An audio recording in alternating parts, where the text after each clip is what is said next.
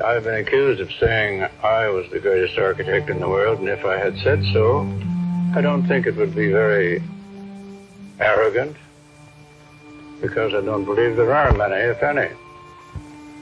For 500 years, what we call architecture has been phony, in the sense that it was not innate, it wasn't organic, it didn't have the character of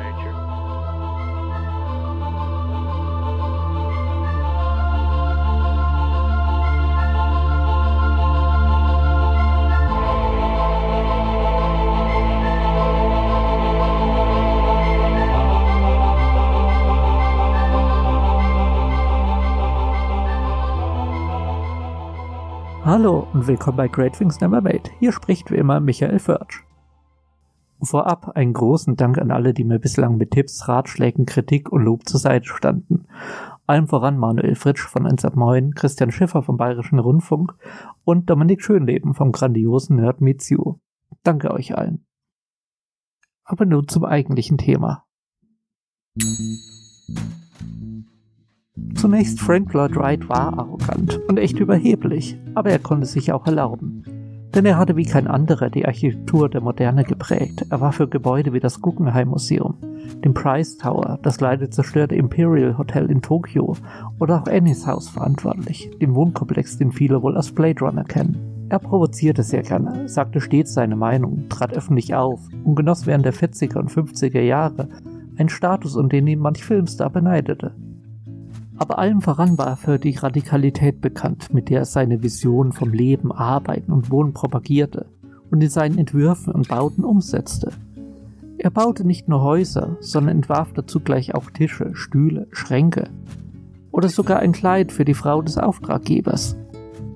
Oder anders gesagt, er wurde tatsächlich als einer der größten und passioniertesten Architekten des Jahrhunderts gefeiert seine Gebäude waren Leuchttürme der Inspiration und werden weltweit kopiert, nachgeahmt und haben auch heute noch nachhaltigen Einfluss.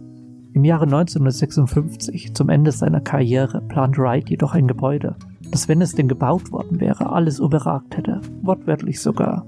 Die Mile High Illinois, ein Hochhaus, das 1731 Meter in die Höhe ragen sollte, und das zu einer Zeit, da das Empire State Building das Maß der Dinge war. Die Idee zu diesem Gebäude entwickelte sich aus Wrights jahrzehntelang geschürten Hass auf Städte wie New York oder Los Angeles. Für ihn waren diese unorganisierten, zusammengewürfelten, während Metropolen schlicht Humore, die man ausbrennen oder eben abreißen müsste. Wrights krasser Gegenentwurf war eigentlich die schon 1932 vorgestellte Broadacre City. Ein Konzept für eine weite Stadt, in der jede Familie auf vier Quadratkilometern Land mit Häuschen wohnen sollte. Aber dass diese Vision niemals Wirklichkeit werden würde, das hatte er wohl selbst eingesehen. Warum also das weite Land dünn besiedeln, wenn man die ganze Bevölkerung auf einen Punkt konzentrieren kann? Eben wie in diesen Wolkenkratzern, die sowieso gerade on vogue waren. Nur eben in einer Weise, dass die Stadt drumherum quasi überflüssig wird. Aber vor allem wollte der zu dieser Zeit schon 89 Jahre alte Wright etwas schaffen, das keiner übersehen konnte denn viele andere Architekten sprachen von ihm als jemanden, der seine große Schaffensperiode schon längst hinter sich hat. Und Wright hasste das. Denn er betrachtete so ziemlich alle seine Berufskollegen als uninspirierte Stümper und möchte gerne. Vorgestellt hatte Frank Lloyd Wright die Pläne für seinen Turm auf einer großen Gala im Sherman House Hotel. In einen schicken Anzug gekleidet stand er in einem Ballsaal und hinter ihm eine mehrere Meter hohe Zeichnung. Auf ihr zu sehen eine riesige Scherbe, die aus einem treppenartigen Podest spitz gen Himmel zeigt und dabei einen Schleier aus Wolken durchsticht. Wobei ihre Struktur immer wieder von kleinen Stufen durchsetzt ist, die ihr eine irreale und kunstvolle Anmutung verleihen. Der Illinois. Nach der Vorstellung begann Wright seine Vision zu erklären. Und die klingt auch heute noch so grandios wie vollkommen irrsinnig. Gebaut werden sollte der Turm in Chicago, Illinois, daher auch der Name. Die spitze Nadelkonstruktion sollte mehrheitlich aus Beton, Aluminium und rostfreiem Stahl bestehen. Und natürlich viel Glas, denn Wright war der erste, der Türme mit schimmernden Fassaden verkleidete, wie wir sie heute kennen. Wobei von 1731 Metern etwa 1609 Meter wirklich Nutzraum darstellten. Das alles aufgeteilt in 528 Stockwerke hätte etwa 1,7 Millionen Quadratmeter Wohnfläche ergeben. Genug, um darin eine mittlere Stadt unterzubringen und sämtliche Regierungsbehörden des Bundesstaats, ebenso wie Supermärkte und Erholungsanlagen. Wright behauptete, dass 100.000 bis 130.000 Menschen in dem Turm hätten leben und arbeiten können. Er versprach zudem Parkplätze für 15.000 Autos und Landeflächen für 100 bis 150 Helikopter, die wohlhabenden Mietern und Regierungsbehörden vorbehalten sein sollten. Aber wie wären all diese Menschen in ihre Wohnungen und Büros gekommen? Natürlich mit Aufzügen, die sich sowohl im Inneren als auch in den Außenwänden befinden sollten. 76 sollte es davon geben. Die sollten fünfstöckig sein und atomar angetrieben werden und mit bis zu 100 Kilometer pro Stunde unterwegs sein. Damit sollten sich tausende Menschen gleichzeitig durch die Stockwerke bewegen lassen. Laut Wrights Berechnungen hätte das ganze Gebäude in einer Stunde evakuiert werden können, wobei der Architekt überzeugt war, dass der Illinois vollkommen feuerfest und katastrophensicher sei.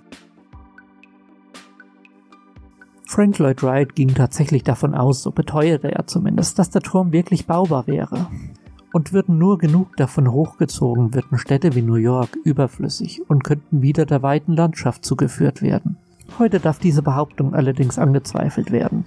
Zum einen wäre das Megaprojekt seinerzeit wohl kaum finanzierbar gewesen. Zum anderen, selbst heute täten sich bei einem Bauversuch unzählige strukturelle Probleme auf. So würden Höhenwinde an der scharfkantigen Struktur des Gebäudes Luftwirbel erzeugen, die die Außenwände in Vibration versetzen.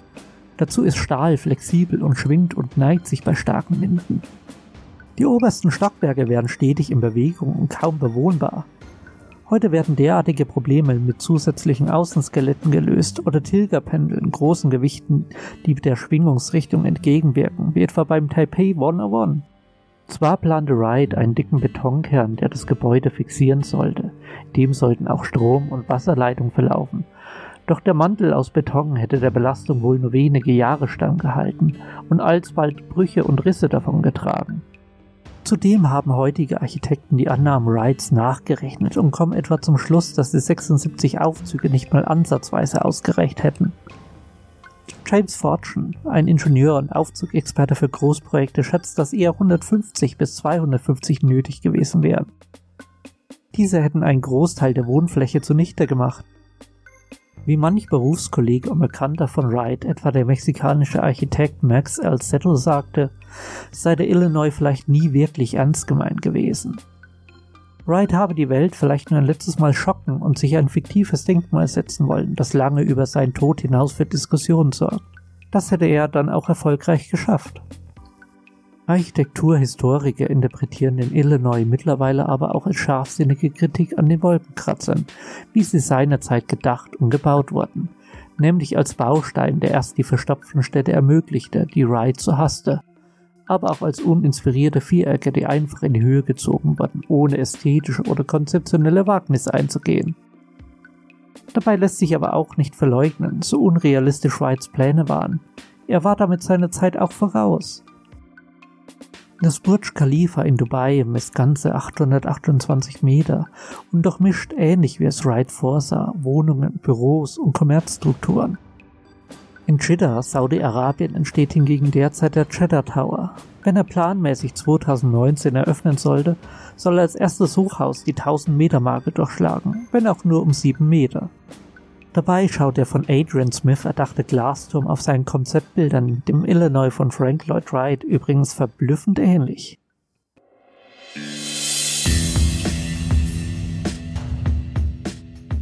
Andere wollten und wollen noch deutlich höher hinaus. Erst vor wenigen Jahren plante ein Konsortium in Baku, Aserbaidschan, den Aserbaidschan Tower, der 1054 Meter hoch werden sollte. Derzeit liegen die Pläne aber auf Eis. Ebenso wie der Al-Burj oder Nakheel Tower, der natürlich wieder in Dubai gebaut werden sollte, nämlich direkt auf der künstlichen Palminsel, zwischen 1000 und 1600 Metern wurde die Höhe des elliptisch geformten Riesen veranschlagt. Das Design stand. Um 2008 wurden Betriebe und Bauleiter angefragt. Dann kam die Finanzkrise. 2009 wurde das Projekt damit fallen gelassen. Aber mittlerweile geht das Rennen um den nächsten Höhenrekord weiter. Vielleicht kam der 1959 verstorbene Star-Architekt mit seinen Plänen tatsächlich nur ein halbes Jahrhundert zu früh. Denn beim Rennen um das höchste Gebäude der Welt scheint ein 1700 Meter Turm zwar immer noch vollkommen irrsinnig, aber nicht mehr unvorstellbar.